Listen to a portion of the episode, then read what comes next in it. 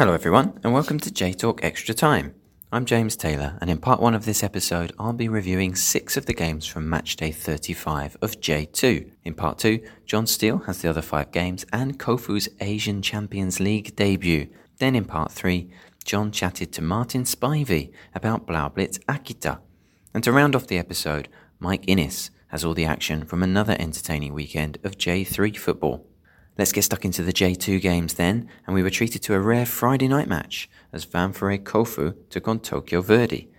The home side took the lead just after half an hour when Junma Miyazaki was given too much space on the right edge of the Verdy area, turned past the defender, and rifled a shot past Matheus.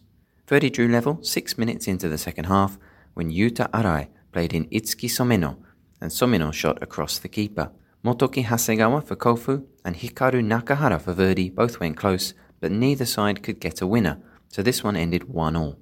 Kofu are seventh, two points outside the playoffs, while Verdy stay fourth, three points off the automatic promotion places. The early kickoff on Saturday saw Blaublitz Akita welcome fifth place V-Varen Nagasaki.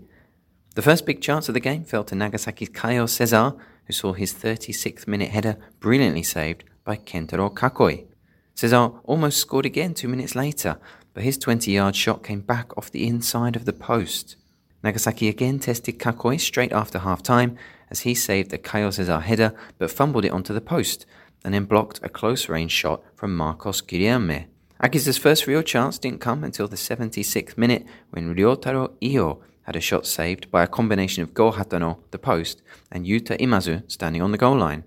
Akita pushed forward as the game progressed, and with five minutes to go, Keita Saito rattled the crossbar, but it finished goalless, a result that keeps Nagasaki in fifth and sees Akita move up a place to 16th. Not far behind Nagasaki are Montedio Yamagata and Fagiano Okayama, who met at the ND Soft Stadium on Saturday night. Yamagata took the lead after just 12 seconds when Thiago Alves ran into a space on the left that had been vacated by Haruya Motoyama and Yuri Boyce and shot past Daiki Hotta. A fine double save by Masaaki Goto in the ninth minute prevented the other Thiago Alves and Solomon Sakuragawa from equalising as he thrust out a fist while prone on the turf and deflected Sakuragawa's shot onto the top of the crossbar. Hotta almost gifted Yamagata a second in the 26th minute when he passed directly to Yoshiki Fujimoto, but recovered well to save. Sakuragawa hit the post in the 35th minute, so it was 1 0 to Yamagata at half time. There were fewer chances in the second half, and it was Yamagata who were able to take one of them, Hiroki Noda rising highest to head in a corner in the 85th minute to secure the points. Final score Yamagata 2, Okayama nil.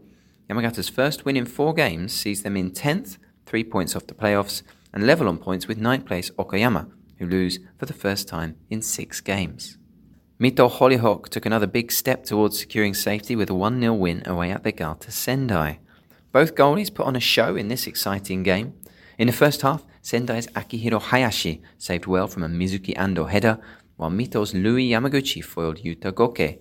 In the second half, Sendai created plenty of chances, but an excellent double save by Yamaguchi on Kai Matsuzaki and Hiromu Kamada was followed by a penalty save from Hoyong Jun after a clumsy tackle by Mito's Fumiya Unoki on Yuto Uchida.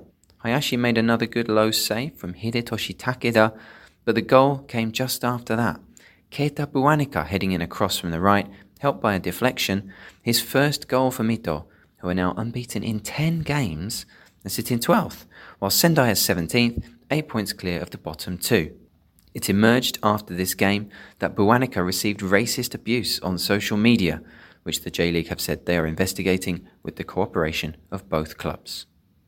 Another team on an impressive run of results is JEF United Chiba, who moved into sixth place after beating Tochigi SC 1 0.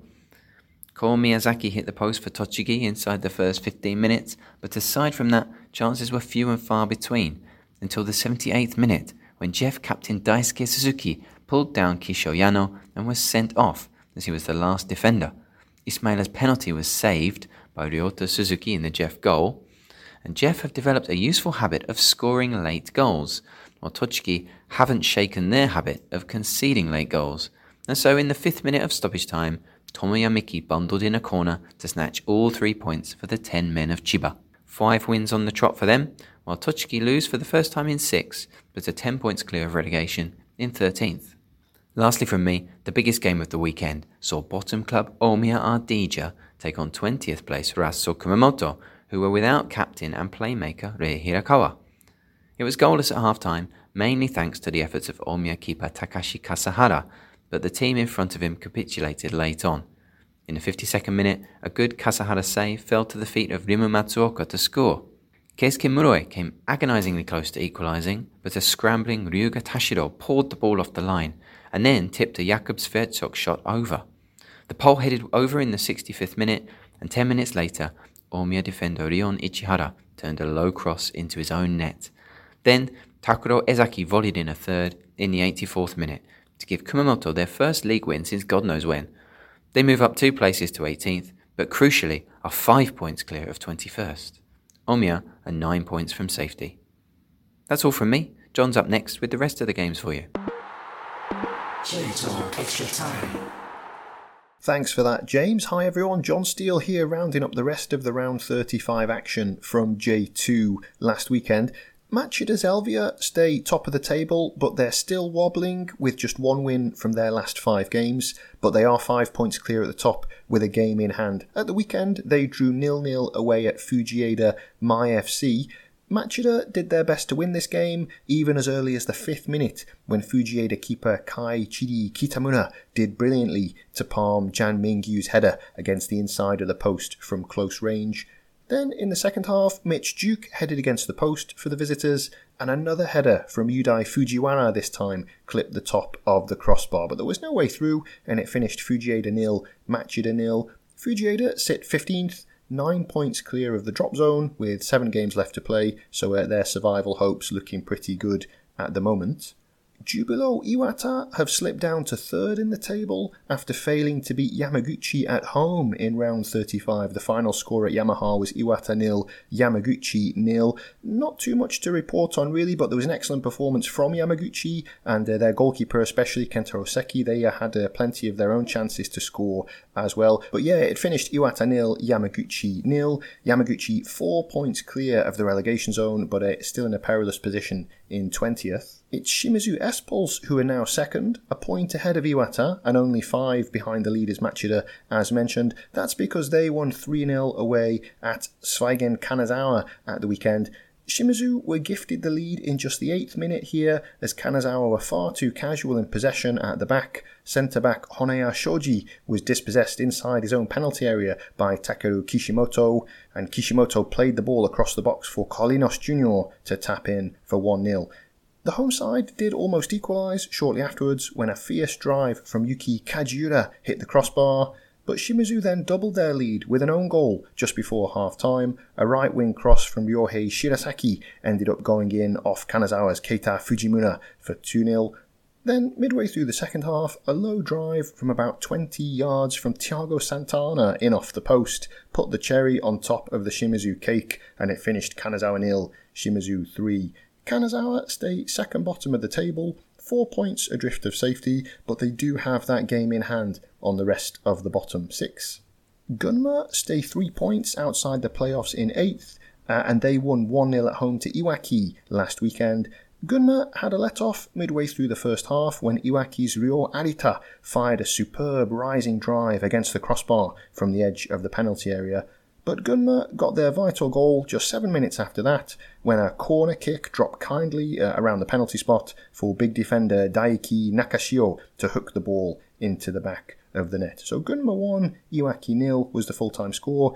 Iwaki are on a run of three straight defeats now, uh, but they are five points clear of the relegation zone. They're 19th. Finally, from round 35, there were plenty of goals at the Resonac Dome, where it finished Oita 3, Tokushima 3. Uh, exciting game this. Tokushima took the lead in the 10th minute when a right wing cross from Shunto Kodama was met by Ryoga Ishio's firm header at the far post.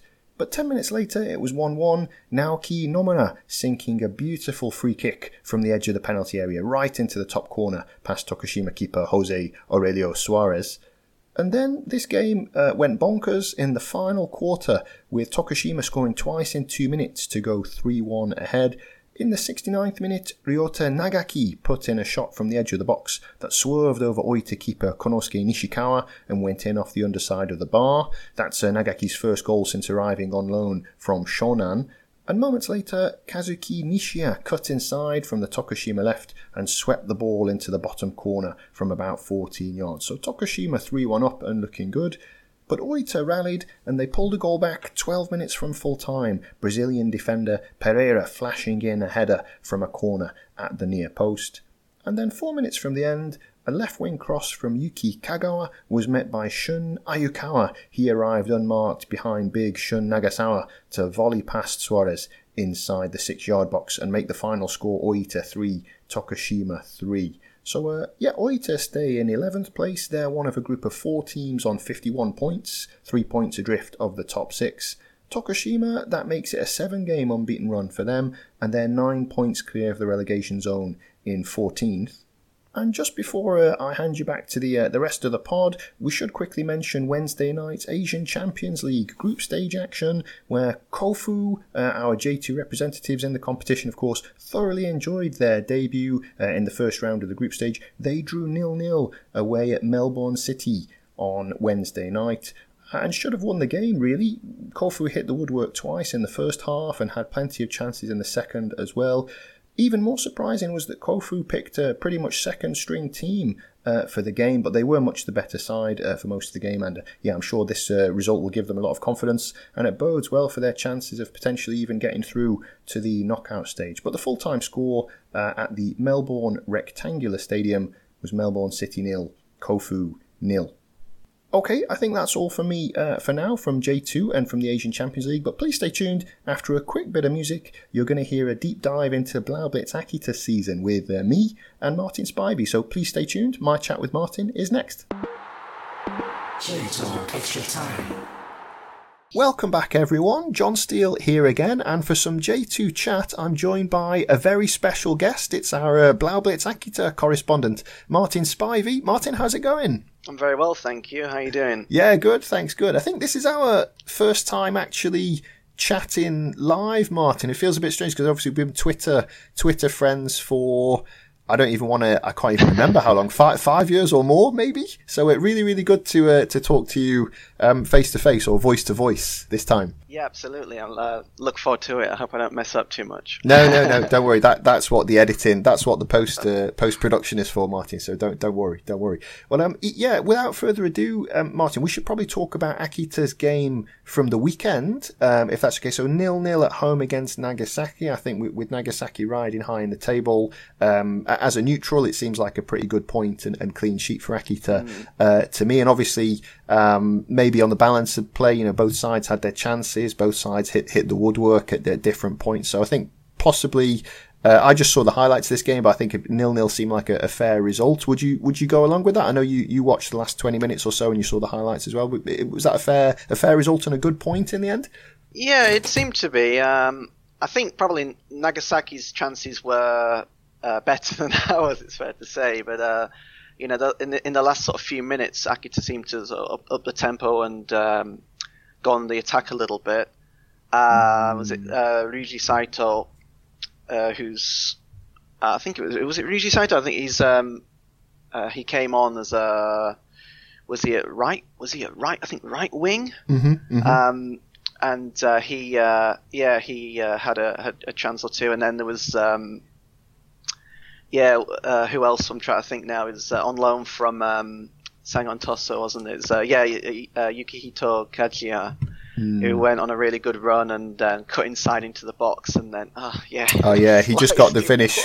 yeah, every, everything was everything was perfect except the finish, wasn't it? With that chance. Yeah. But I think that sums up Kajiya. Um, you know, he's, he's young, he's 23, and come on loan for the season, and he's quite good. At, he, but he's he's very much in the mold of all the other, the other strikers we have, kind of sort of strong and you know fairly quick. But um, he's not a bad dribbler, and he did well uh, getting into the into the box. But um, yeah, I don't know what happened. Whether did the ball the ball seemed to bobble? I think maybe, but it was just a, it was well in the end when you look at it from behind the goal, it was well. He really sliced it. I think yeah, I so- think it depends how generous you're feeling. I mean, he could have squared could have squared it to a couple of attackers who were who were waiting, and then um, yeah, I think to be honest, as a forward, if you, you you've done all the hard work to carry the ball into the box, you've kind of earned the right to to have a pop yourself, haven't you?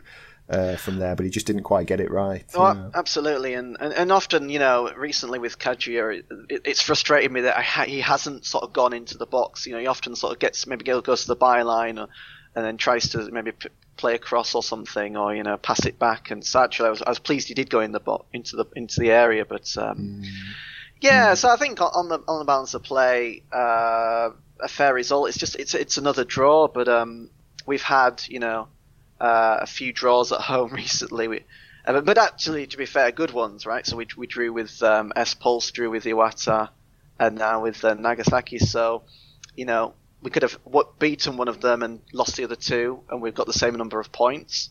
Would I rather have had that? Um, possibly, actually, yeah. I think another win. We've only had three wins at home so so far this season. So um, yeah, I think I would have probably preferred that. But yeah, it's a it's a good point, and it just uh, just takes us away from the, the you know the bottom two a, a little bit more. So so you- that's good. Well, you, you mentioned there's been a lot of draws at home uh, this year, and goal, goals have been at a bit of a, a premium as well. But I got the sense that this was a pretty typical Akita performance. Like what one of the things that we often say on the pod, um, almost tongue in cheek with this message, you kind of know what we. I think J- James and I feel like we know what we're going to get from an Akita, especially home performance. Um, did this feel like it was typical, like pretty standard standard stuff, or? Well, it was nil nil. So actually, I think last season we had probably a lot more nil nils um, from from my memory. So I'm probably wrong, but uh, um, we've actually had quite a few one one draws, and actu- actually.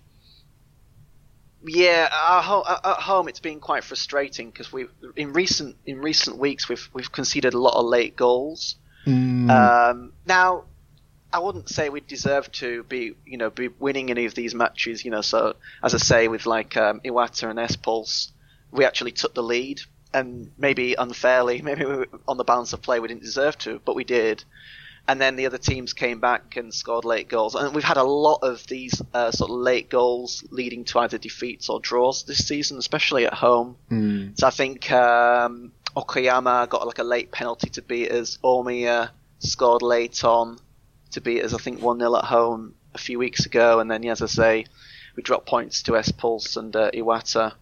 So actually, this is kind of to get a nil nil where we keep a clean sheet. We've not kept many clean sheets this season. Um, so yeah, actually, I, I don't know. It's a bit of an outlier this season, I'd say. No, that's fair enough. That's fair enough. Yeah, that should, probably shows shows how closely I've watched Akita this season. Maybe that I I thought that was a pretty standard. Uh, Well, I don't pretty blame you. standard. well, yeah, never mind. Never. Well, I think it was good. Yeah, we, we should probably give a shout out to uh, Kentaro uh, Kakoi in, in goal because I thought he.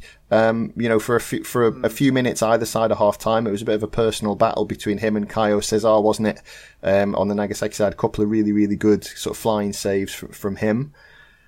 Yeah, he's um, he's actually been. I don't know. I, I don't know if we're segueing into just talking about the season as, uh, Yeah, as go a ahead. whole. Yeah, go ahead, go ahead. He's been really good, actually. Yeah, I like Kakoi a lot. Um, you know, looking at his sort of history, he's actually. Um, I think the Nagasaki game was his hundredth J two appearance. I think. Mm, that's correct. Yeah. Um, and he's 32, so it's actually not that many, really, when you think about it. But um, he played. He's played. Um, I think he was at Matsumoto for a couple of seasons.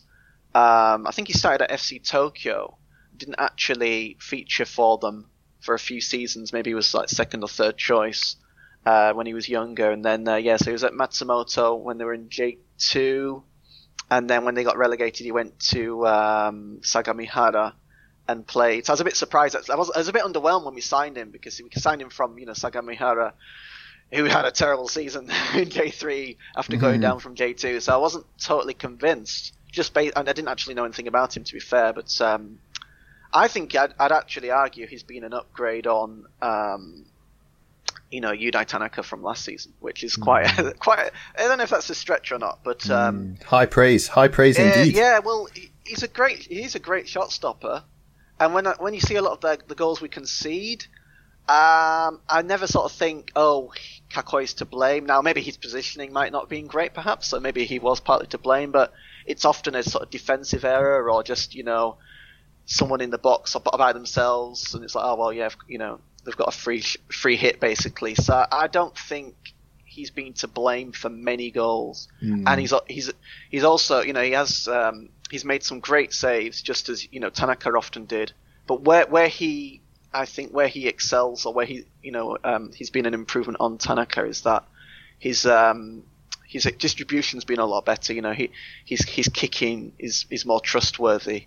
Mm. Um, Tanaka was often just you know booting it out for uh, throw-ins a lot, and you know Kakoi does sometimes, but um, yeah, you, you, have more faith that it's gonna it's gonna stay on the pitch mm. when, well, when, when, it launches it, right? yeah, yeah. Not to uh, n- n- not to hammer not to hammer the point uh, home, uh, but I think maybe ac- accurate long balls something that perhaps Akita rely on.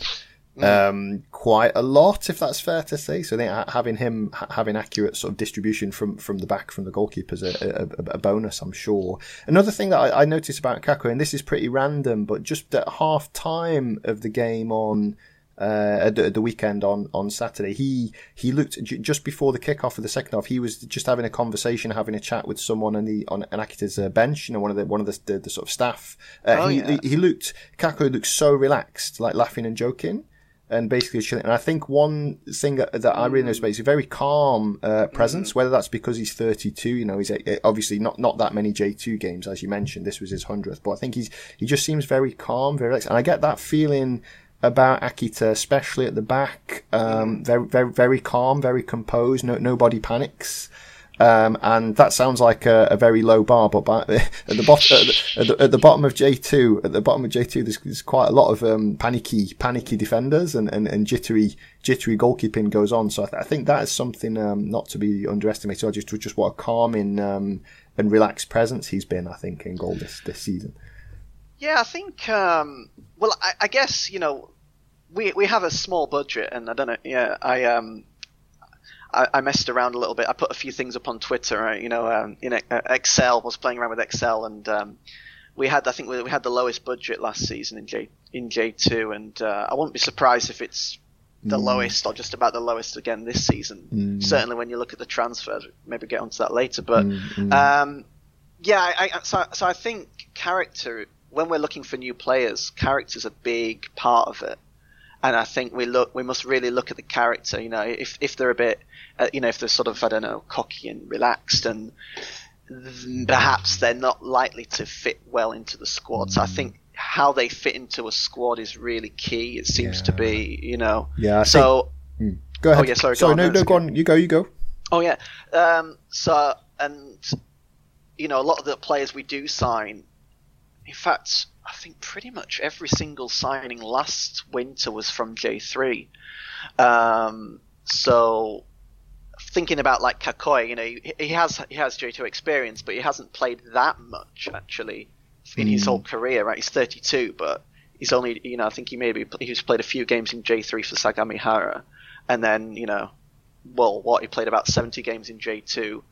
So maybe he, he sort of feels, and I guess this is the case with a few other players, feels really happy to be here in a way because it's like, well, he's getting another chance.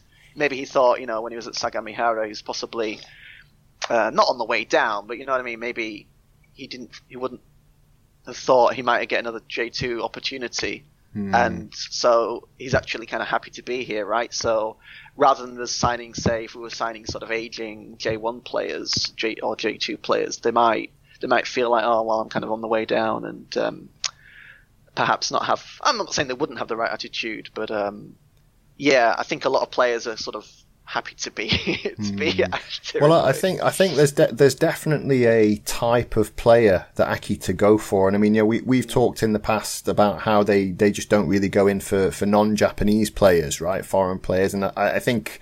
Um, you know, one glance at that might lead you to believe it's budgetary, but um, pl- plenty of foreign players turn up at small budget, you know, J League teams. So I think it might be something to do with, you know, m- maybe that, that, like you said, the, the character is something that they really look at, what kind of person they're, they're signing. And with the foreign players, it's probably a lot more difficult to get that information of what, what you, uh, you know what kind of guy is, is, is coming through the door. So perhaps that that plays into why it's uh, this quite close knit uh, group of Japanese players. I wonder.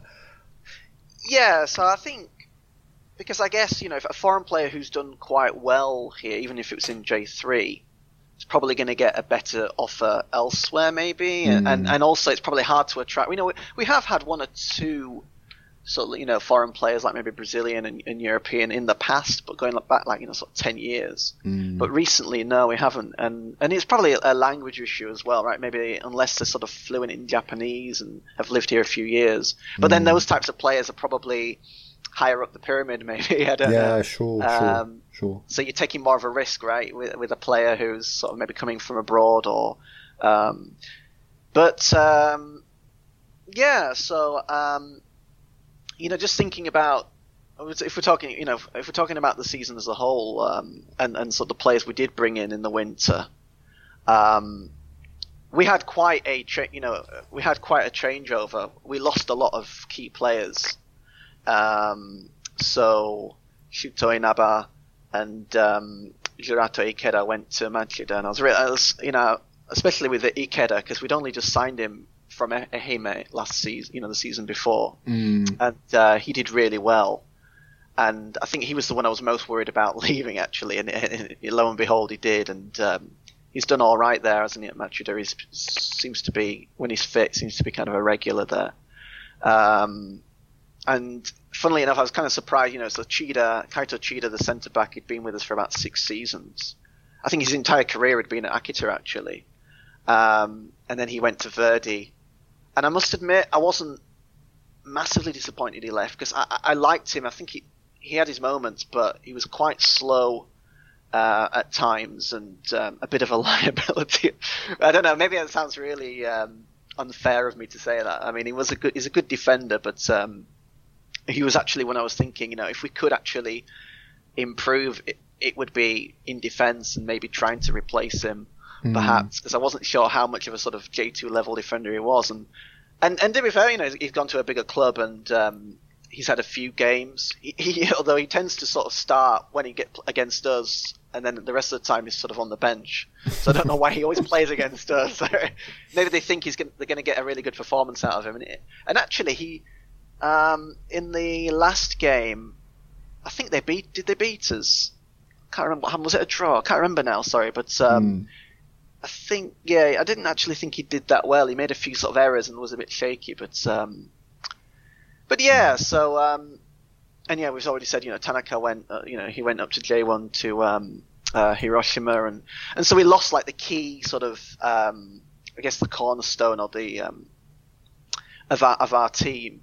So it was always going to be difficult uh, replacing some of those players, and um, you know, we've brought in uh, Takashi Kawano came in from Kita Kyushu from J3, uh, sort of I think what sort of 25, 26, and um, he's done all right. I'm still, I think, I think he's got better as the season's gone on. Um, mm. He had a bit of J2 experience with Kita Kyushu, you know, when before they got relegated, he played a few games for them in J2, so it wasn't like he was fresh to J2, but he hadn't had much experience in in the league, and yeah, I think I think he's done quite well. Um, and then at his side we've had um, on loan from Okayama um, another Kaito, but uh, Kaito Abe, and uh, he's been really good actually. Yeah, he's he's been brilliant for the most part. He looks he looks quite short, but he wins a lot of headers. Um, he's really solid. You know, that's, really, uh, really... that's like Ryota Ryota Nakamura. Um, to a point. to a point. Um, um, yeah, I don't know. He he. When I when I've watched him recently, I've actually I actually th- think we're talking about you know on, on the right wing, right? And um, actually, um, he gets a lot of because Kakoi kicks it to the right wing a lot, and I, I, think it's a bit of a mixed bag with the headers for uh, Nakamura, right? So some he does he does make a few, but he seem recently he seems to have been you know miss a lot of uh, mm. a lot of those, and they just go out for a throw in.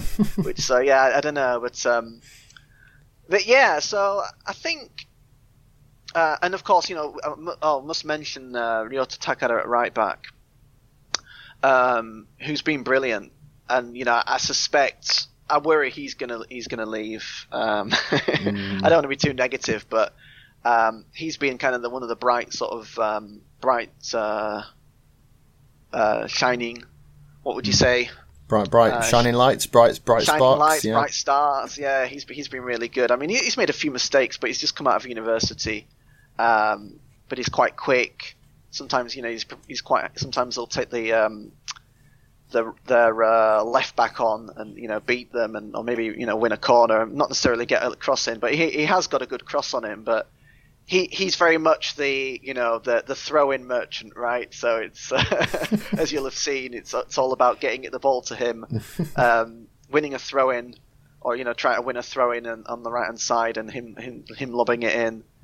And maybe, maybe well I don't know maybe it's a good time to talk about sort of the tactics, but Yeah, well, I, I just wanted to ask you like how, yeah, how you feel like the season's been as a whole. So obviously, a lot of players, you know, big turnover of players in the winter, and it's a bit bit worrying. Obviously, if the, the new guys would have been able to replace, um, you, you know, the, the players going out. But I'm just, you know, glancing at the league table. Um, you know, 16th place i- is okay. I think eight points clear of the relegation zones, all looking good, and the, the, the same number of points as Sendai. So you got to got to be happy with got to be happy with that, even though it tells us more about Sendai's season Well, than does about Akita's. yeah. But so, what, what about the season as as a whole, um, Martin? I mean, it, my gut feeling is it's tracking for a slightly lower points total than, than last season, but probably still relative uh, safety. I think they actually finished 12th last year, didn't they? So they do very well to to finish 12th again this this season. But um, uh, ha- happy overall, you know, with, with everything, or glass half full or, or half empty this season.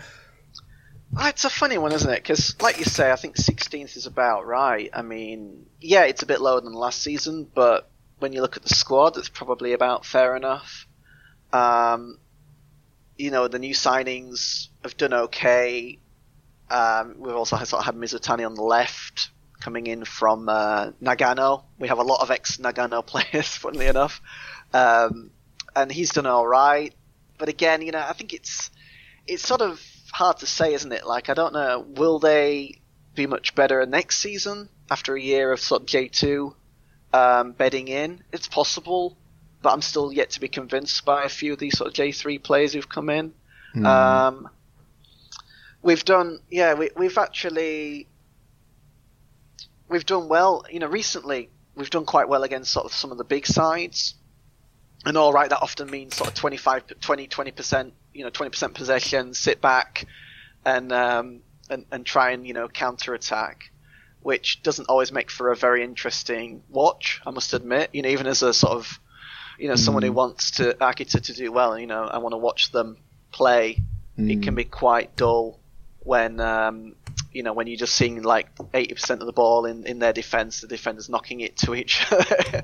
I think that's my main It- It's difficult because I don't want to come across as uh, ungrateful because that's maybe just that's the way it is. But when you look at teams like Fujieda and uh, Kumamoto, like until next until next year, we don't know what the budget, you know, how the budgets compare. But I can't imagine, you know, especially after, um, I mean, maybe after last season, because I suspect, you know, losing those those sort of key players who will have been on, you know, J two contracts at this point, um, then bringing in a lot of J three players, you suspect that the the wage budget's probably gone down. Not necessarily, you know, because we don't have the money. It's just well because we've been able to um, sign sort of these players on on on, on uh, lower wages. But it, I wonder how it compares to Fujieda. Now I know, of course, Fujieda now are um, 15th and they've been on a terrible run. But that that's what happens when you lose your two best players in the summer, right? Mm, yeah, I think that that's made a huge difference to them, hasn't it? Yeah. So it's it's it's a difficult one because I mean I, watched a bit of Fujieda the other um, the other day actually last weekend. Uh, they were playing. Uh, good grief! Who were who were they? The Fujieda were playing. Um, oh, Machida, right? That's why. So I was watching it. They were playing Machida and got got a, a decent draw at home to them. And you sort of think, well, can't we play like that? Like I don't know. Obviously, there's a danger. Obviously, you know, I think um, Ken Yoshida gets the players in. You know, he gets these sort of hard workers who are might be quite quick and and uh, energetic, and they might not necessarily be the best players with the ball or you know um, skillful or um, but he gets these players in and they do you know you've got to admit they get results you know we, we're, we're probably going to stay up um, al- although you know we have a tough run in but funnily enough, we do tend to, you know, even it might just be a point, but we do tend to get sort of enough points against these these good sides. Mm. Um, so yeah, I, am overall I'm reasonably happy, but I think um, yeah, it's, it's, it becomes kind of a philosoph- philosophical question. You know, what do you want from it? it? It's entertainment, and I don't think we've had enough of that this season, mm. especially at home. You know, when you go in there and paying good money to watch them, and you're getting these sort of stodgy, you know, performances where it's like, you know, especially against sort of some of the weak, you know, sort of the weak teams in the league. So, I, you know, if you're playing, um, and I don't want to be disrespectful, but you know, if you're playing Kanazawa or you're playing um, mm. uh, Fujieda or Tochigi. Yeah, you have to go for it, right? You have to go for the three points. Yeah. You'd think that, but then what happens is sometimes these teams sit back and it's like, oh, we're going to have more of the ball, and we don't know what to do with it, and and and because it seems like they never trained for this moment. It's like, oh dear, what what are we going to do? And um, and so we don't we tend not to actually at home we tend to do worse against those sorts of sides because they sort of sit back more, and we're expected to take control um, because we rarely ever do that. it's mm. like we don't have the, and maybe we also just don't have the players for it. Um, so I don't know. It's a difficult one because you know you can't just then you can't just swap your whole entire squad in one season and expect you know and try to sort of change the tactics and and maybe that that would be a terrible idea and we'd finish bottom and it, it wouldn't work. So you can see the logic behind the way mm. we hmm. play and you know um, you can see the logic behind it, but will it last forever? You know, there's a point where you sort of think, well, um, you know, you're also trying to build uh, crowds up, and they've gone up a little bit this season. You know, we've had we've had some really good crowds. Um, a lot of the, the lower crowds, I think, uh, the the blame lies in in the in the calendar, right? You know, with summer, uh, mm. these evening kickoffs, um, they tend to get lower crowds, and then, you know, when we get put on like a two o'clock on a Saturday, I think uh, was it Nagasaki? Yeah, so there was like what two thousand two hundred. Mm. And um, you know, if that had been uh, obviously Nagasaki aren't going to bring you know thousands, but if that had been on Sunday afternoon, it's possible we might have had you know three thousand or so. So um, yeah, uh, I think it's quite. I think it's quite pleasing that the crowds, even though our home form has been worse this season than last season, it's quite. I think that people do want to attend. Mm. Excuse me. I think um, we are sort of building uh, interest and you know crowds a little bit. The, mm. I think um, we've got some big games coming up. Uh, maybe we'll talk about that later. But sure. we've still we've still got Sendai at home. We've still got uh, Yamagata this weekend. We've got Machida in the uh, rearranged fixture. Uh, mm. Tokushima.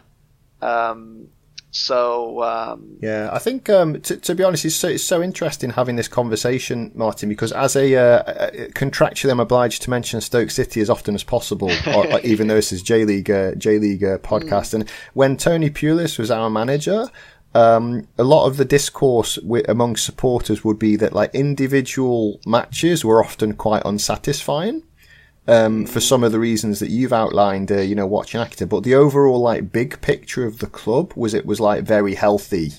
Um, you know, so we, we sort of, um, forced our way into the Premier League with Tony Pulis as the manager. And like we, you know, stayed there playing a very specific way, which often left you a bit cold um, you know, leaving the stadium at sort of 5 p.m. on a, on a Saturday afternoon. But when you actually went home and looked at the league table or you looked at the health of the club overall, it was very positive. And then uh, when you look at the state, you look at the state that we're in right now, and then a lot of people are, you know, um, you know, periodically you know, pe- periodically wanting, wondering if Tony Pulis is free and whether he might like to come right. back. So yeah, I remember he, that well. Yeah, yeah, he, he, yeah. Go on, go ahead. Sorry. Was it like centre backs at, at um, left and right back? Was that? Was that? Yeah, the, that's uh, right. Four, yeah. yeah, four, four centre backs. Then our, our midfield was uh, affectionately, or maybe not so known as the cage. Like our, our central midfield was the, was the, the, the cage, and uh, yeah, it was often. I, I think. Um, one of the things that Tony Pulis did that was very clever, and I think Ken Yoshida, I'm not saying he's the Japanese Tony Pulis, I don't want to lumber, lumber him with, with a tag like that,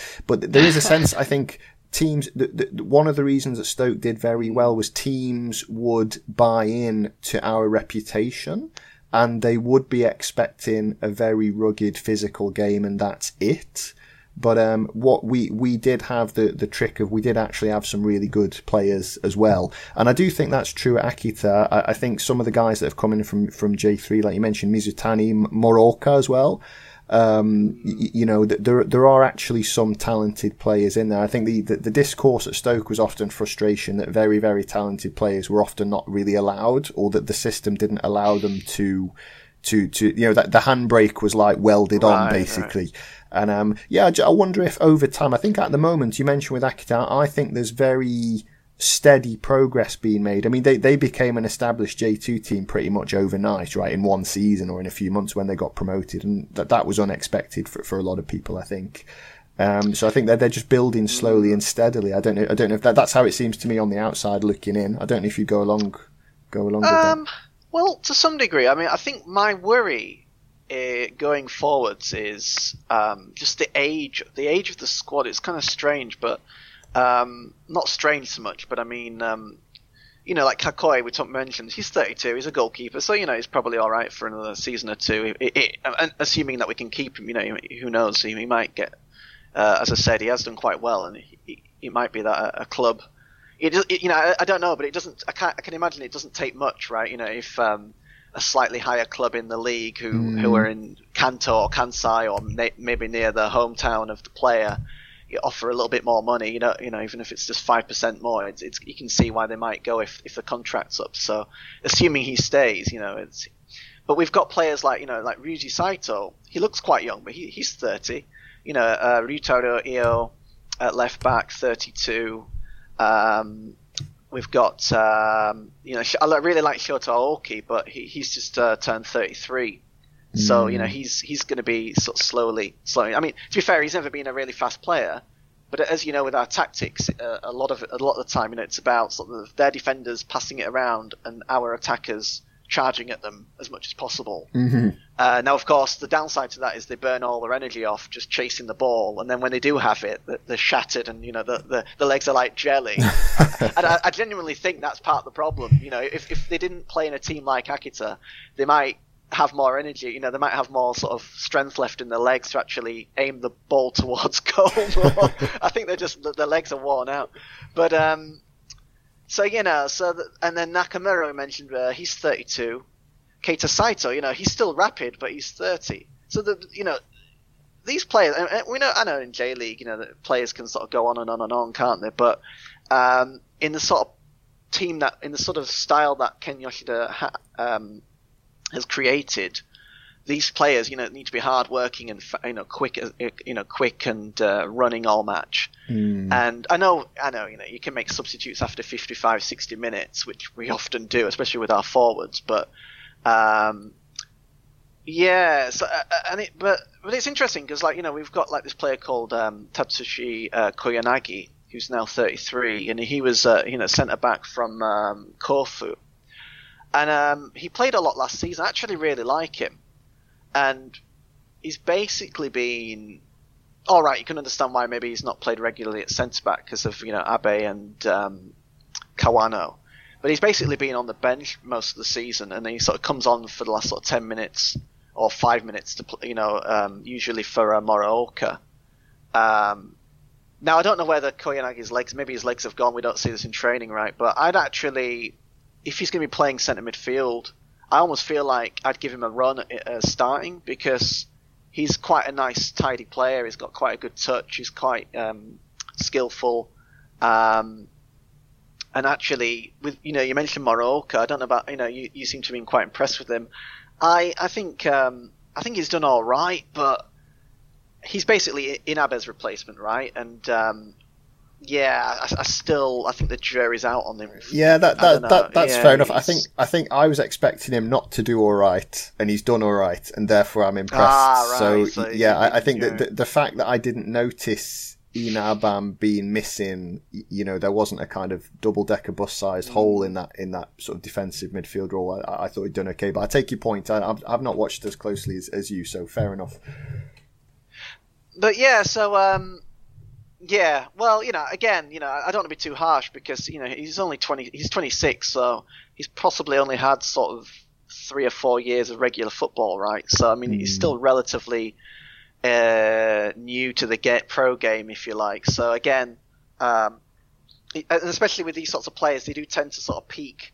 You know, like Fujiyama, uh, Tom- Tomofumi Fujiyama in, in centre midfield. I think he's had a great season, and um, he another one from Nagano.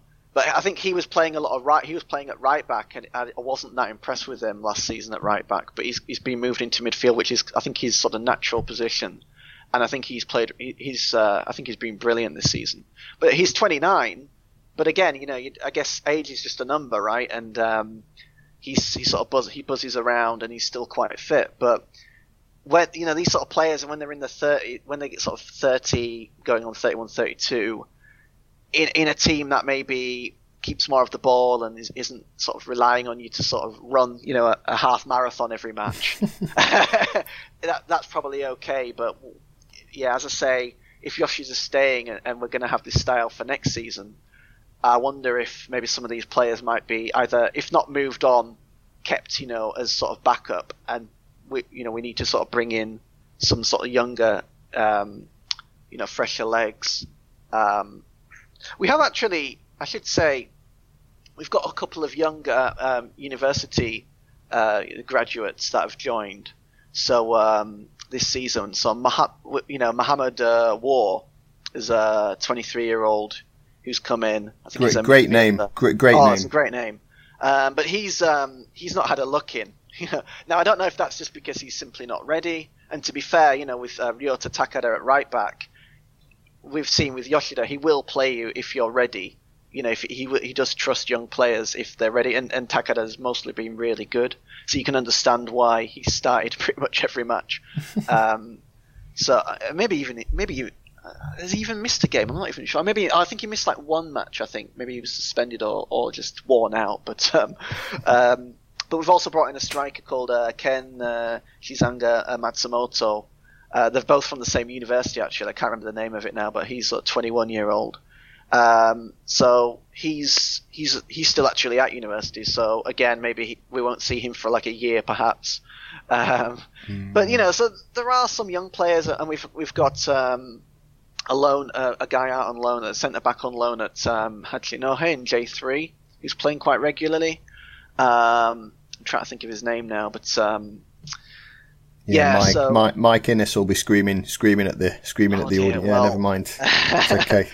uh, his name is Shin Shin. Um, what is it? Uh, Shintaro Kato. Yeah, so he's played quite regularly. He's a sort of 23 year old. He's played quite regularly on loan at um, Hachinohe. So um, mm. yeah, and I don't know about uh, yeah Hayata Take is on loan at Gunma, right? So he's sort of 27 year old who um, seems to be a bit of a pod favourite. Um, it just didn't last season. It really didn't work out for him, did it? And then he, he's um, he's gone on loan to Gunma, and I think he started off really well, and then I think he got an injury. He's just sort of come back the last couple of games. So yeah, um, mm. I'm not sure when his contract runs out. It's possible that it runs out uh, this season, and he'll be on his way. Um, yeah, it looks like that might be the case, but mm. uh, yeah, yeah, So um, Sorry, yeah, please. No, well, it, it, it's yeah, no, it's in no, no, no, no, no. well, uh, if you insist, but uh, yeah, I think um, yeah, it's just going to be an interesting winter. I think, and I think, like you said, mentioned, I don't think Akita. I mean, obviously they haven't had a win in the last eight. I don't think is that right. They've got quite mm. a few mm. draws, but I don't relegate. I mean, the teams below them in the table are in such a state at the moment that I don't think relegation is a real possibility. And I think you, are sounding pretty relaxed about that, and I think you're correct. I don't, I don't think there's any danger of, of Akita going down, and mm. it's going to be really interesting what happens in the winter because I think a season ago or two seasons ago, I was expecting Ken Yoshida to maybe move on, and it, mm. it's not hmm. happened. So I wonder if he doesn't want to move on. He's, he's he's quite happy, sort of, you know, with with the project he's got, or whether he, if he does move on, then I think it's going to be really interesting to see who replace who would replace him, and then what, what the what the squad you know would look like. Would there be more young players? Would there be more foreign players, or would the tactics yeah. uh, change? Because basically, my point is, I. I mean, from an Akita point of view, I think most supporters would probably want Yoshida to, to, to stay, uh, I, I, assume. But I'm really curious. I, I want to know how influential, how integral he is to what's happening at Akita. And uh, it kind yeah. of would be good to see Um, for example, if you look at again, um, Pi, this is not a great comparison, but a, a club like Brighton when they lost Graham Potter to Chelsea, everybody thought, well, the, the house of cards is going to come tumbling down. And not only was it no problem, they, they already had a candidate in mind to replace him in Roberto De Zerbi, and they, they've actually improved with, with him in charge. Whereas some clubs lose a manager and everything just goes, you know, all of the, all of the good vibes go out of the door with them.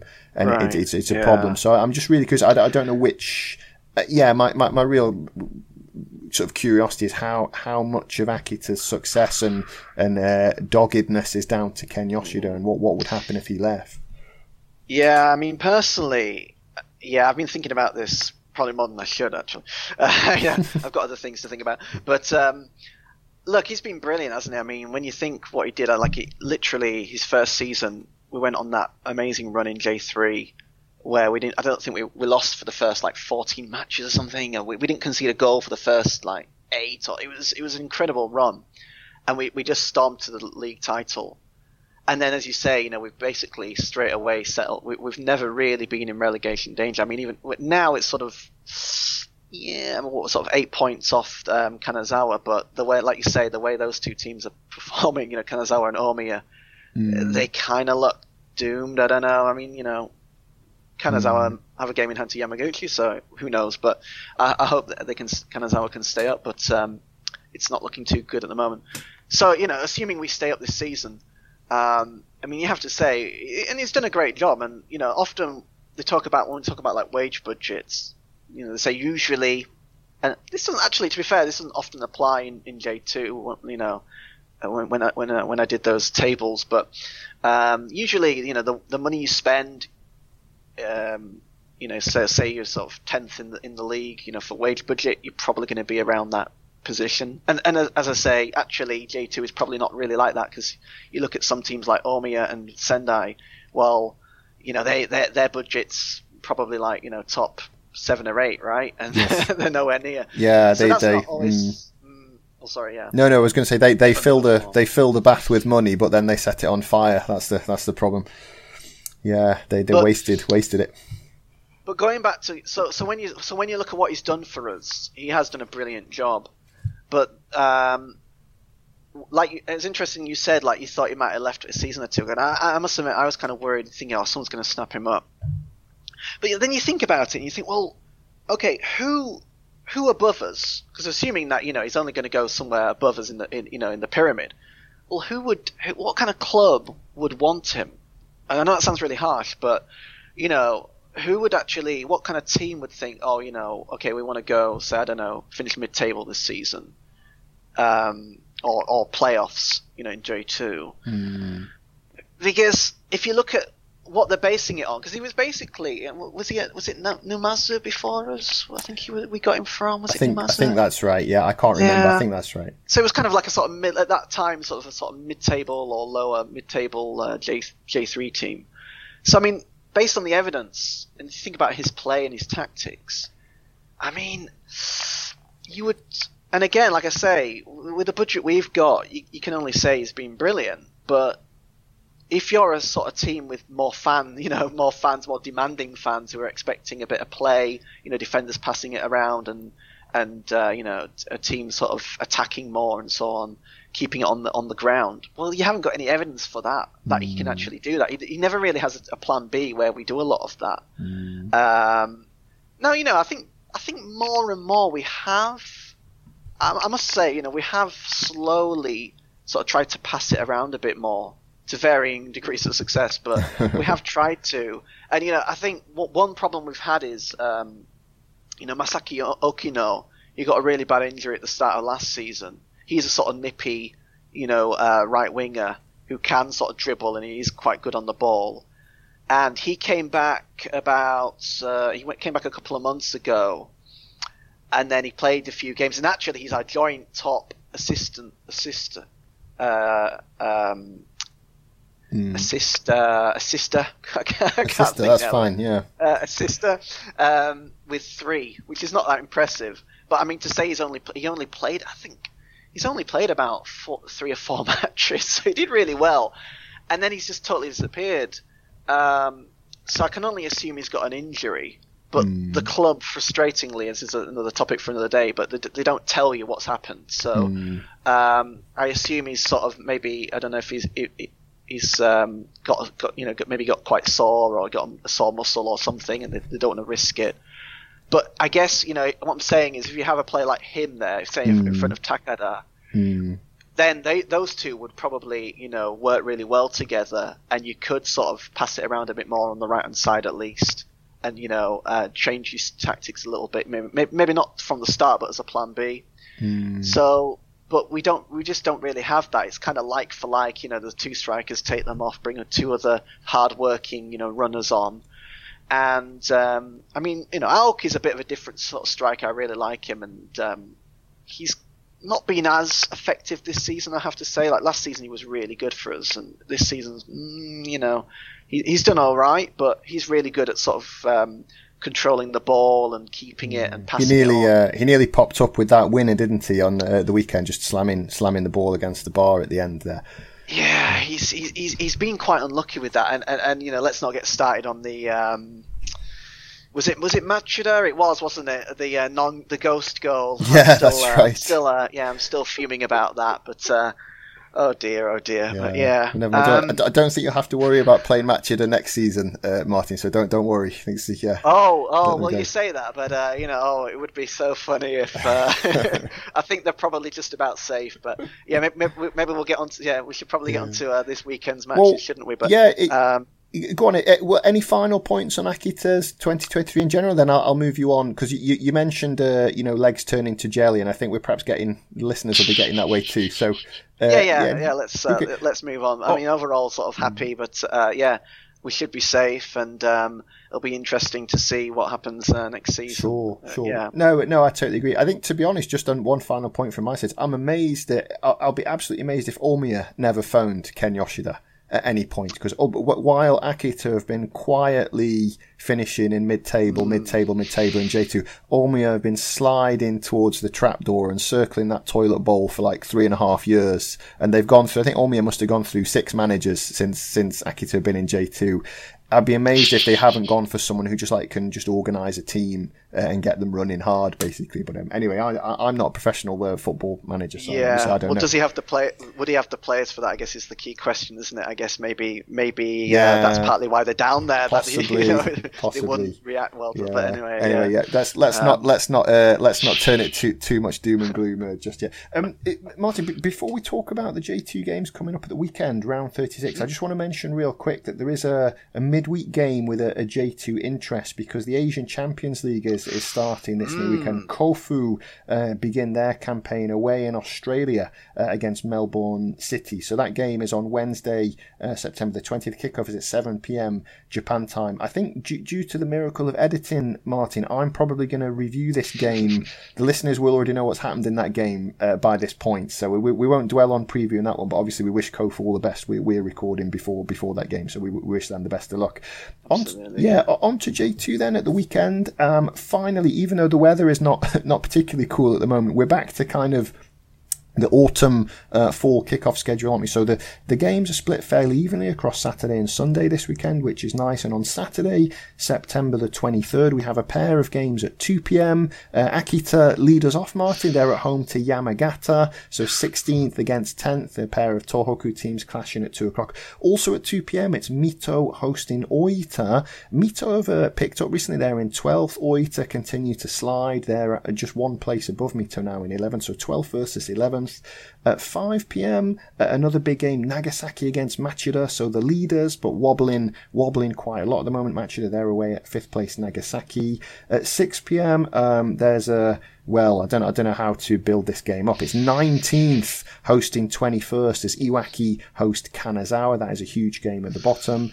JEF Chiba against Sendai is also at 6 p.m. on Saturday. That's sixth place JEF. Unbelievably, they're in, they're in the playoff zone. Uh, they host Sendai, who also pretty unbelievably are 17th uh, going into the game. And then finishing things off on Saturday at 7 pm, it's Yamaguchi against Gunma. So again, Yamaguchi in 20th, they're still in quite a, quite a bit of trouble at the bottom of the table. They're hosting 8th placed Gunma.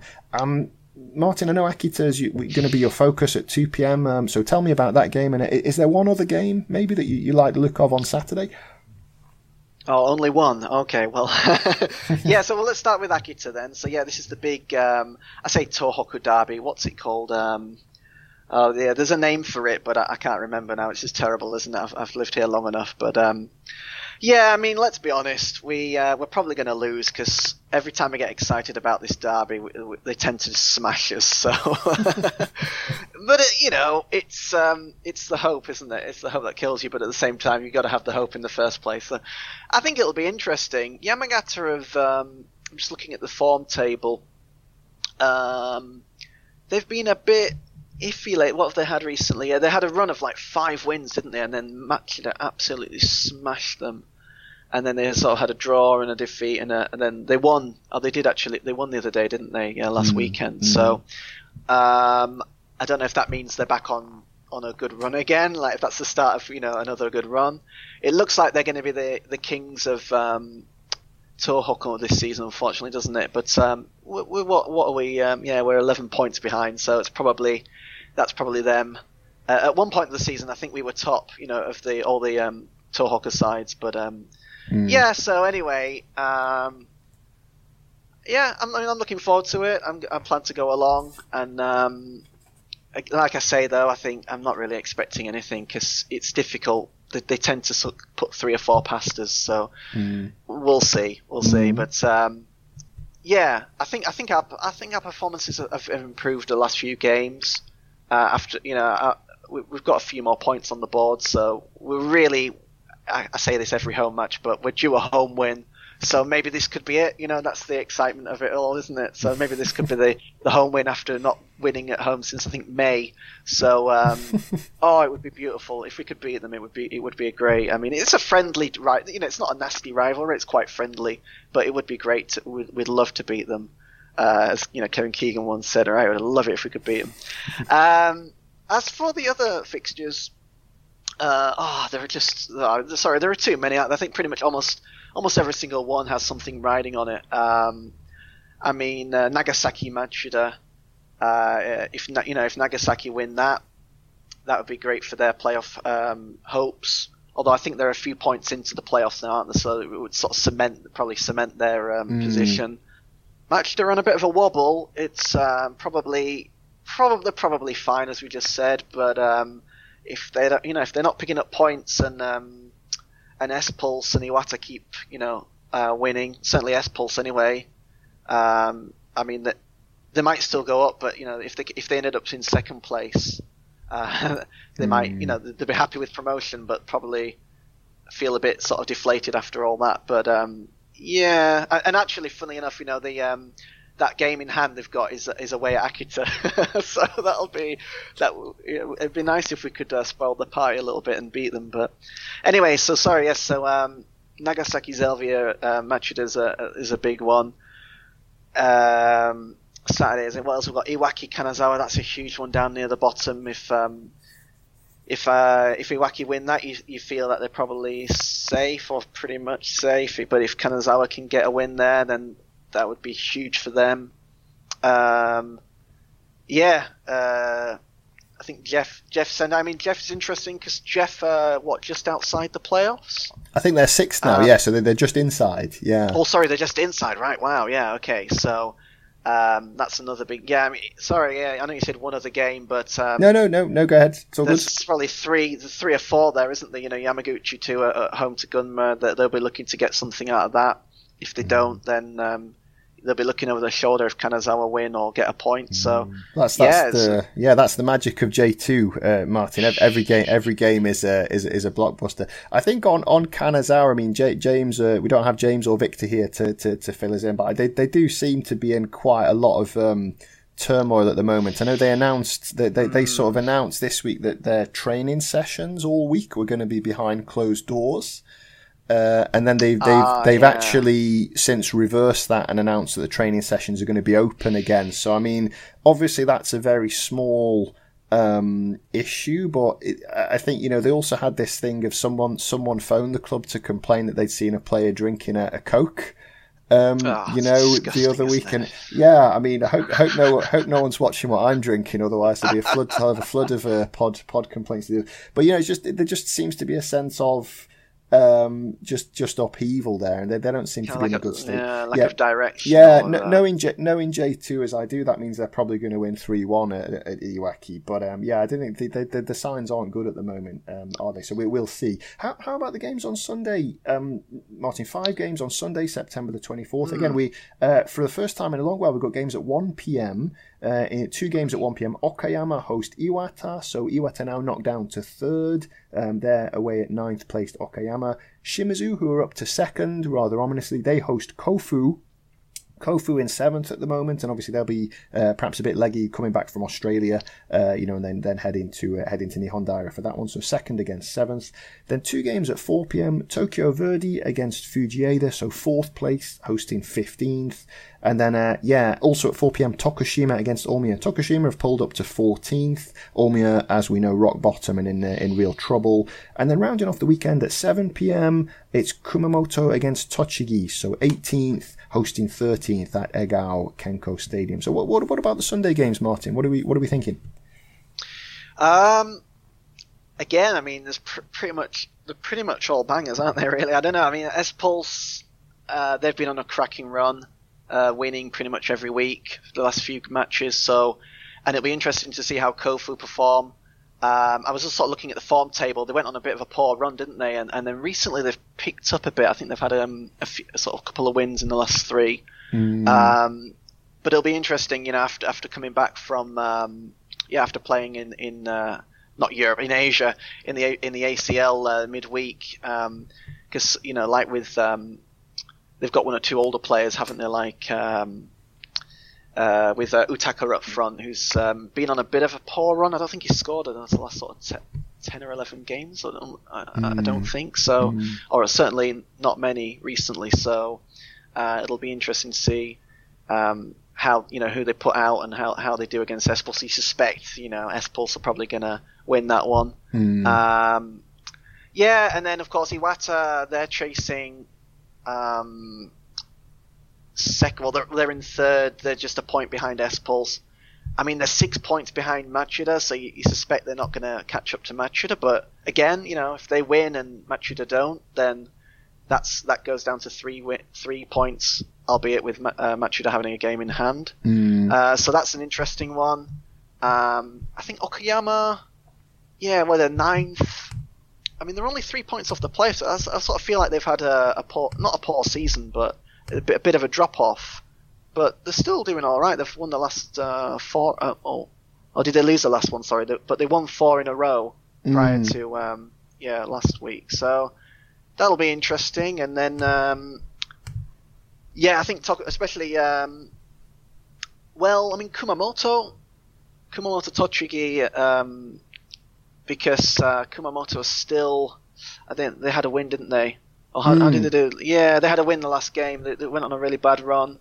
They're five points off um, Kanazawa, but again, you know, all right, we keep saying it, don't we? But you know, if Kanazawa just keep losing, then it doesn't matter if they've got a game in hand. But um, if they can get some points on the board, they can easily drag, you know, Iwaki and Kumamoto, and of course Yamaguchi can get dragged into that. Dare I say even Sendai? That would be. um, wow, yeah, you never know, but um, yeah, and then of course, you know, it was to- Tokushima and Omiya. You think Tokush- Tokushima are probably safe, um, but with Omiya, I mean, we say it every week, but uh, if they don't get anything out of this game, and even if they get a point, you know, you just feel like points aren't enough, right? They, they need to be winning matches, and they went on a fairly good. Oh, sorry, go on. No, well, I was going to say Omiya. Like, I mean, I, I, I keep just reading out numbers and, and stats when it comes to Omiya, but they're nine points adrift of safety Yeah. with um, where are we? Six, seven games to go.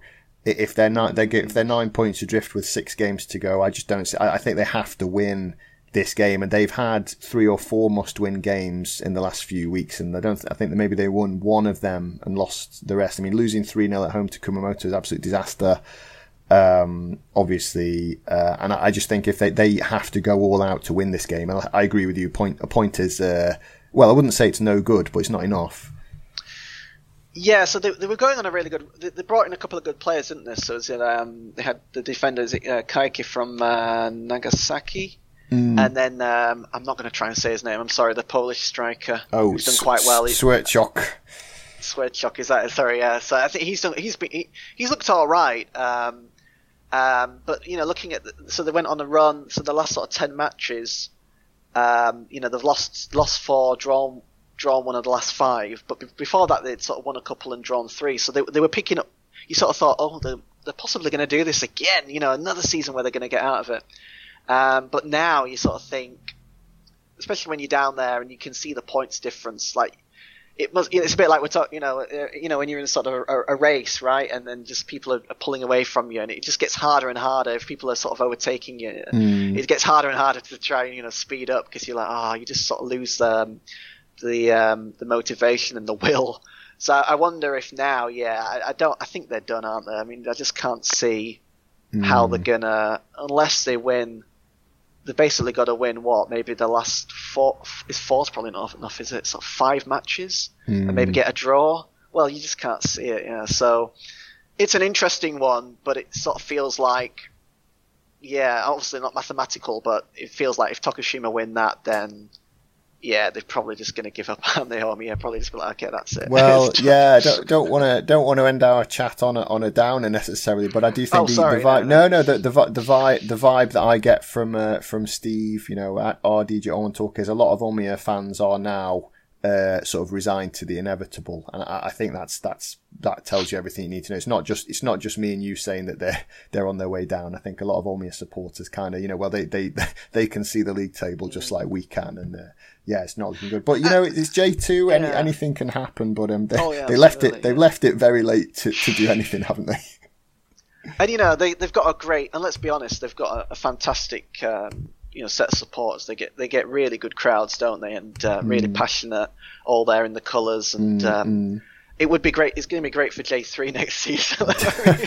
on a positive, there though, you, you go. Know, I mean, it is great for you know, and, and it might be good for them to sort of maybe um, they can sort of I'd say start again, but mm. uh, maybe you know there's obviously there's obviously something in the background. It, you know, they've got some good players. They play some good mm. football. There's obviously something. I don't know what it is. A bit like with Ryukyu you know, there's mm. something in the club that you feel like they need to sort of get yeah, rid of some uh, kind well, of poison or something. I don't know if that's too harsh, but um, yeah, uh, maybe they they might benefit from that. And, and I, have to, I have to say, I think that's true. I think um, mm. relegation would force the club to have a good look in, in the mirror. Whereas if they somehow survive by the skin of the teeth, I think there's perhaps a tendency to, oh, well, that was lucky. We'll just carry on. You know, we're obviously okay. And I think maybe that that's where Kanazawa have gone wrong this season. Is they they just about stayed up last year, and that is that has allowed mm. them to be um, a bit complacent this year. I think and it looks like it might cost them. So I think I think sometimes I, I would never I, I, never would go as far as saying getting relegated is a, a good thing. No, it, it, no. It, well, Matsumoto, cough cough. yeah, it, well, yeah, well, perhaps we, perhaps we can say it's never a good thing, but sometimes it's no. a nece- it's a necessary thing.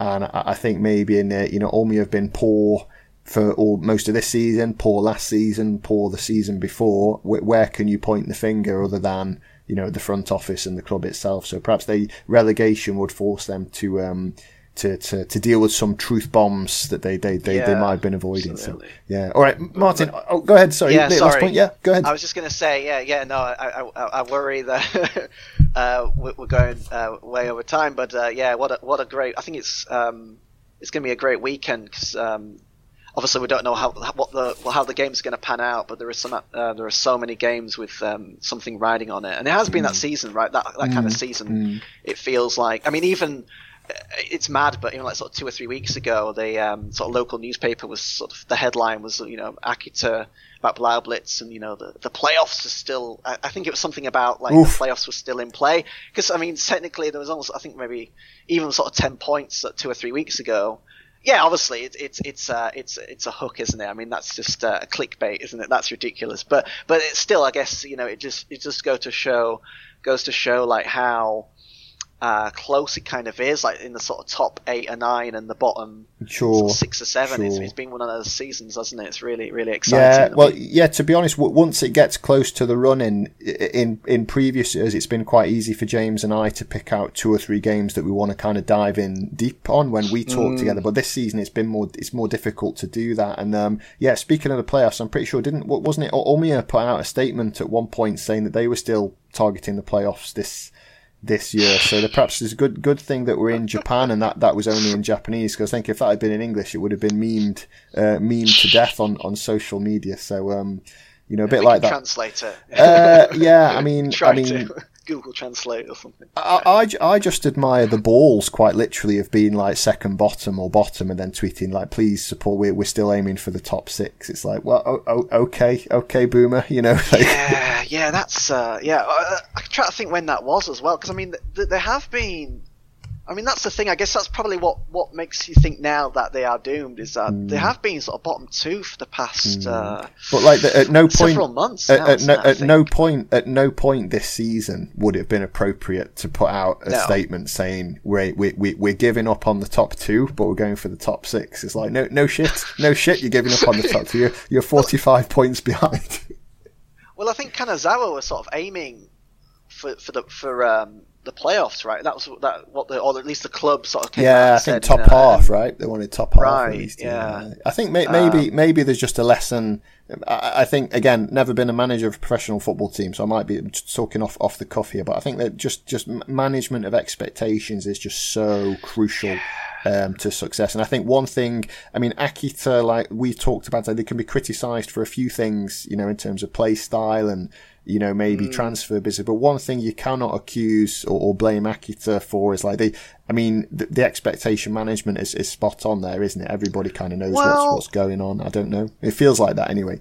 Yeah, I think I think the fans. I think I think what I'd say about Akita fans is they're very, um, you know, how to how to say like. Um, yeah, I won't say low expectations, but you know, we're, we're quite friendly and quite you know mm. relaxed. You know, obviously we want to win, but if we lose, you know, there's not a lot of sort of there's a little maybe a, a tad bit of negativity on social media, but it's not usually nasty. You know, there's there's very little. I mean, there's I don't think there's ever any booing or anything like mm. that after a, mm. a, you know a bad defeat. It's just like, oh well, you know, we lost and you know they tried their best because mm, mm, at least they we know that their players always give their all. You know, you can't accuse them of that.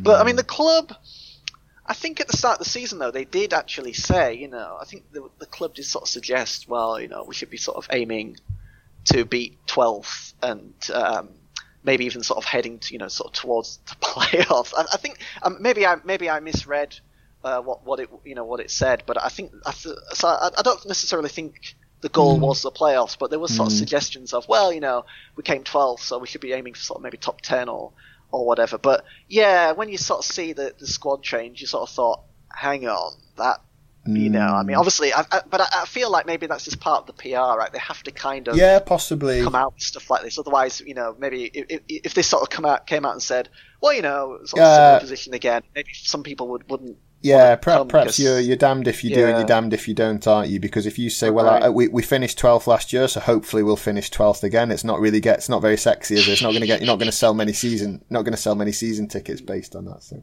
no, no, I think, but I, I think I think compared, uh, uh what I will say is compared to c- certain other teams, some of which we've mentioned uh, a few right. minutes ago, mm-hmm. expectation yeah. management seems to be a bit better at Akita than, than at some at some J two teams. Whatever. Martin, thanks so much for your for your analysis. Really nice to chat, and uh, yeah, I'll it's yeah, good, it's been good, great. Good to talk for the for the first time in uh, five plus years actually live. You know, in uh, not not on uh, on Twitter or, or X uh, instead. So yeah, thanks, thanks so much for that. And yeah, we no, I've we, really enjoyed the chat. Oh, you, brilliant! Yeah. No, no, me too, me too. Our goal was to talk for about half an hour, and we've done we've done sixty six minutes. So um, yeah, that's uh, you know always no, no, no, no, no, no. That's bonus bonus content for the listeners, Martin. Don't don't not to be not to be sneezed at. Um, Martin, if if if that's all, I think I'm going to let you get, get go and have your dinner now. Um, it's probably a good good good idea. And uh, please stay tuned. Uh, our J2 chat is finished for this week, but as usual, after a quick hit of music, uh, Magic Mike Innes is on hand, and he has all the uh, all the J3 news and previews for you in J Talk Short Corner. So that's all from Martin and me. But uh, yeah, please hang around because uh, Mike will be along with J Talk Short Corner next. J Talk Extra Time.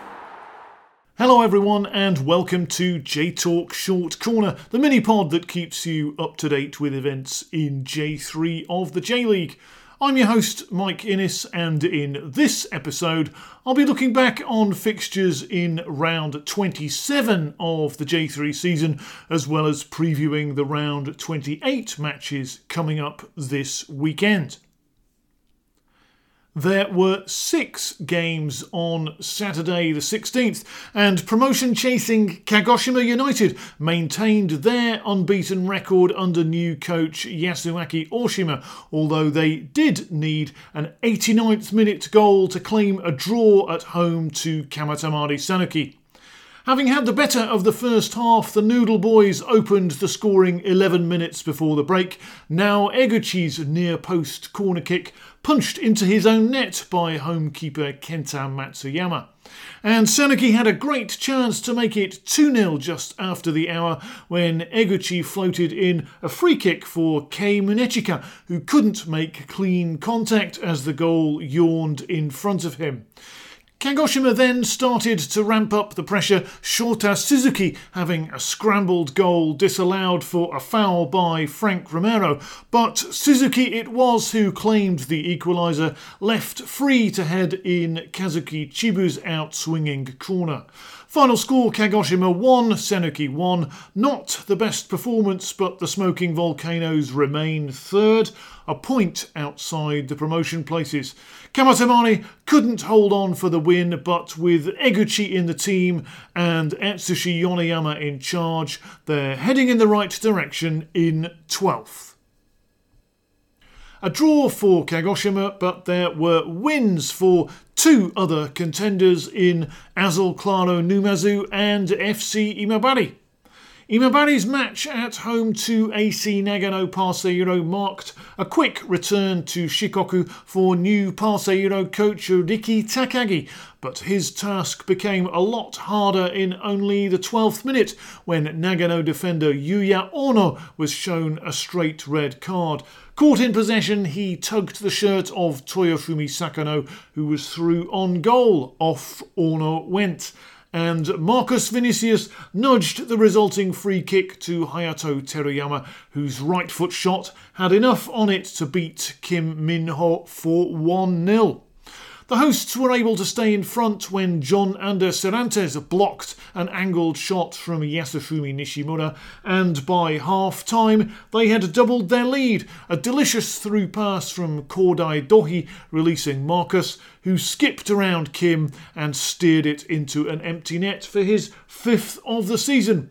Imabari missed several great chances to go three up late on. Kim deflecting Marcus's shot onto the woodwork, Vinicius Araujo screwing a snapshot wide of the target, and then trying to place a shot that Kim was able to tip round the post.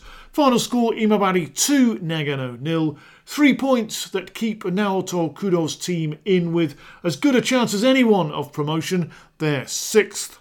Especially up against Imabari's firepower, Parceiro were always going to struggle after Ono's sending off.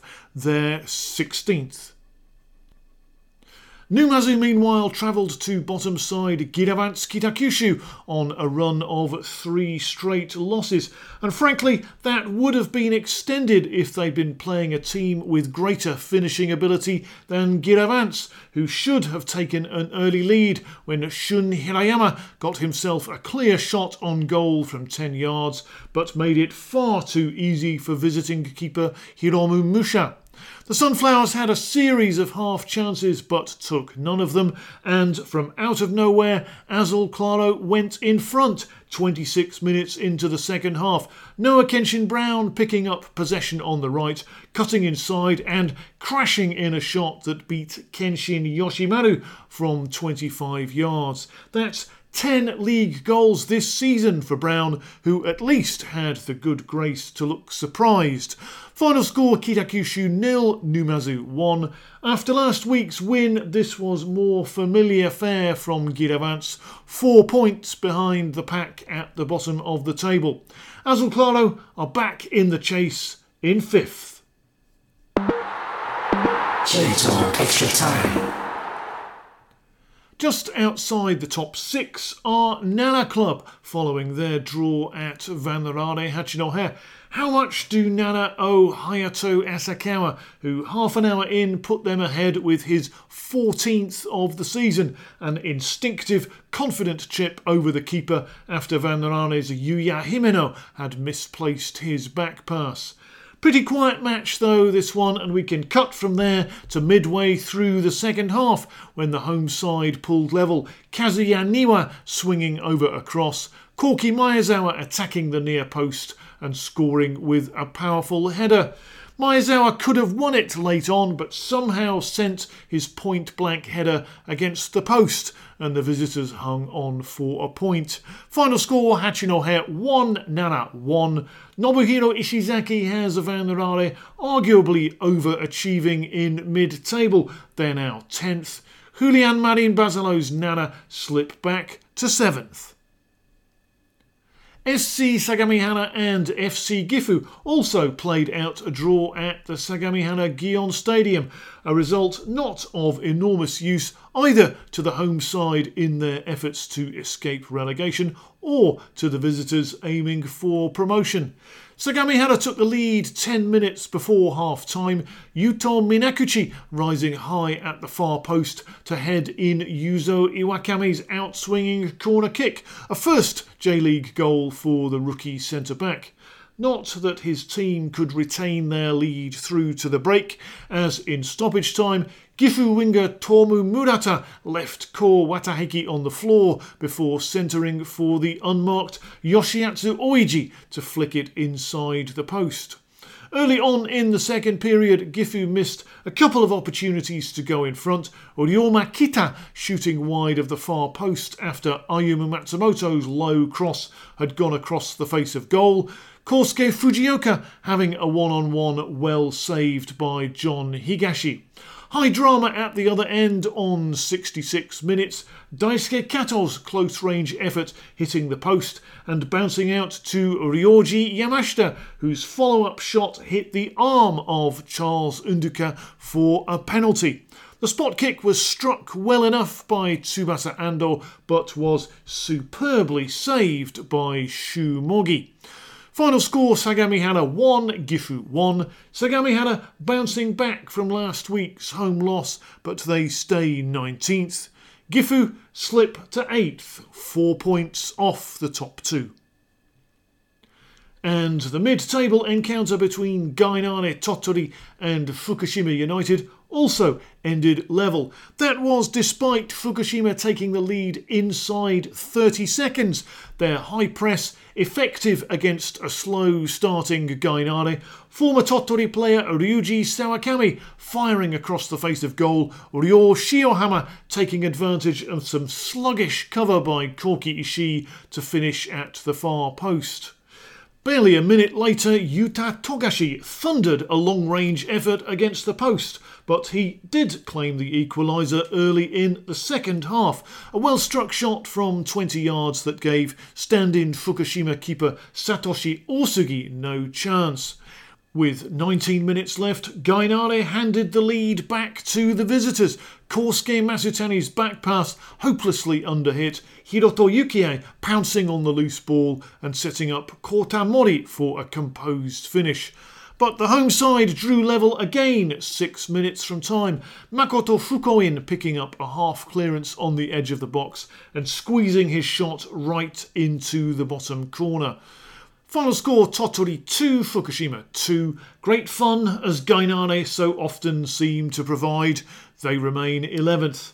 Exactly the sort of game Fukushima would have lost under Toshihiro Hattori, Mitsumasa Yoda's team 13th. J-Talk Extra Time.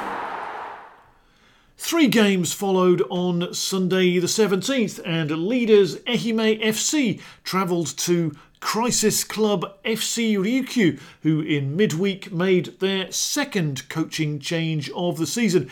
Tetsuhiro Kina stepping down after the loss at Matsumoto Yamaga. Head coach Hiroyuki Shirai was in temporary charge for this one, ahead of former Ryukyu coach Kim Jong Song returning to the club as Kina's replacement. A tough job here for Shirai as his underachieving squad hosted the best team in the division and Ryukyu were behind inside five minutes. Taiga Ishiura floating in the free kick. No one stopping Sora Ogawa from heading it beyond Junto Taguchi and in.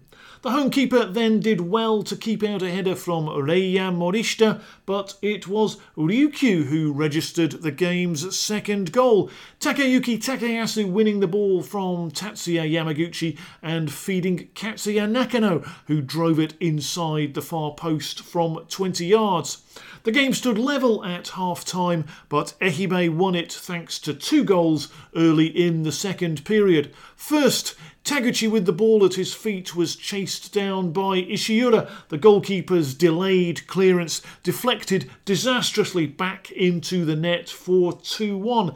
Then Ishiura received a pass from Shunsuke Tanimoto and sliced open the Ryukyu back line for Yutaka Soneda to score. The hosts did try to get back into the match, Haruto Shirai hitting the bar with only Shugo Tsuji to beat, and Nakano scored his second of the game with 10 minutes left, half volleying in a loose ball after Kelvin's cross into the box. Final score though Ryukyu 2, Ehime 3. Kim has a difficult job in front of him as he takes over a side who have one win in their last 10 matches to sit 18th, five points off the bottom and with the worst goal difference in the division. In a sense, this was typical Ehime. They don't tend to dominate games, but they haven't lost for three months. 11 points clear, 11 games to go. And moving into second place behind them are Kataller Toyama, who recovered from a run of four consecutive defeats to claim a home win against Inform FC Osaka. Kataller had to come from behind to do it, the opening goal in the 33rd minute when Ryusei Saito sent in a cross to the far post that was swept in by Takahiro Kitsui, his fourth goal in three matches. But Osaka's lead lasted only four minutes as Toyama legend Nobuyuki Shiina scored his first of the season, exchanging passes with Hiroya Sueki before evading the challenge of Wu Song Ho and firing in a low shot from 20 yards. An excellent finish, but only seven minutes later, with Kataller suddenly on the front foot, Shiina produced an even better one, stealing possession from Rikuto Kubo, holding off the challenge and lashing it into the top corner. Osaka's best chance of getting anything from the game came 10 minutes from time. Daigo Furukawa's header drawing the save from Tomoki Tagawa. Final score Toyama 2, Osaka 1. Two tremendous pieces of skill winning it for Kataller, and although they're back up into the promotion spots, that's not the same as turning things around in performance terms.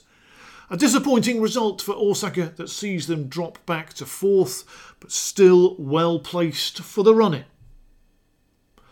In the middle of August, a burst of form had taken Tegevajaro Miyazaki up to a season's best eighth in the table. Since then, Hiroshi Matsuda's team have dropped like a stone. Their home match with Matsumoto Yamaga, the fifth in a row in which they've failed to score. The game's only goal came on 34 minutes. Ryuhei Yamamoto crossing from the Yamaga left. Len Komatsu's header deflected onto the bar by keeper Kokoro Aoki. Kaiga Murakoshi on hand to poke in the rebound. Yuta Shimozawa's speculative shot punched away by Tomohiko Murayama was Tegevajaro's closest attempt. Komatsu had a couple of half chances at the other end. Final score though Miyazaki nil, Matsumoto 1. Tegavajaro now down to 17th and they're not playing well. A second consecutive win for Yamaga means they climb to ninth. And there was also one game on Monday the 18th, a six goal thriller at Mitsuzawa between YSCC Yokohama and Iwate Grulla Morioka. YSCC knew a win would take them level on points with their opponents, but it was Iwate who opened the scoring on 28 minutes. Masashi Wada heading in a Kairi Shinbo corner while YSCC were a man down. Haruki Oshima off the pitch and receiving treatment at the time. Wada should have made it 2 0 before the break, but Jun Kodama pulled off the save.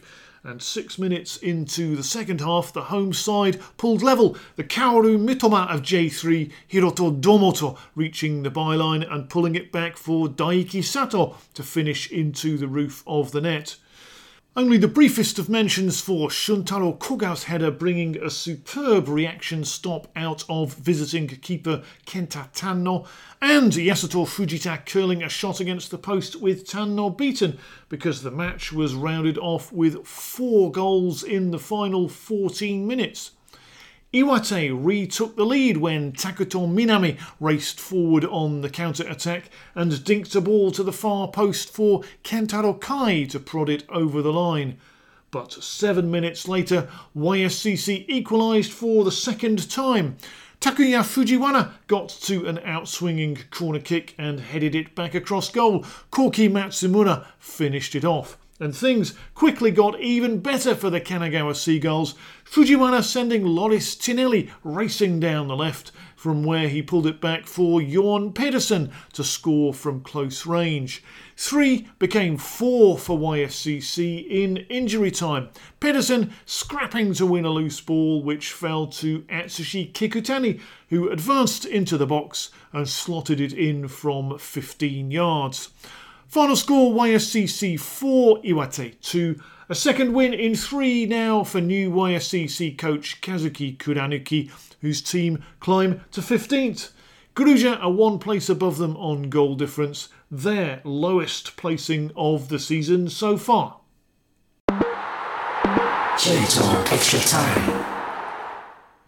So now to run through the top and bottom of the league standings after round 27. The top six are Ehime with 54 points, Toyama with 43, Kagoshima, Osaka, and Numazu all 42, Imabari 41.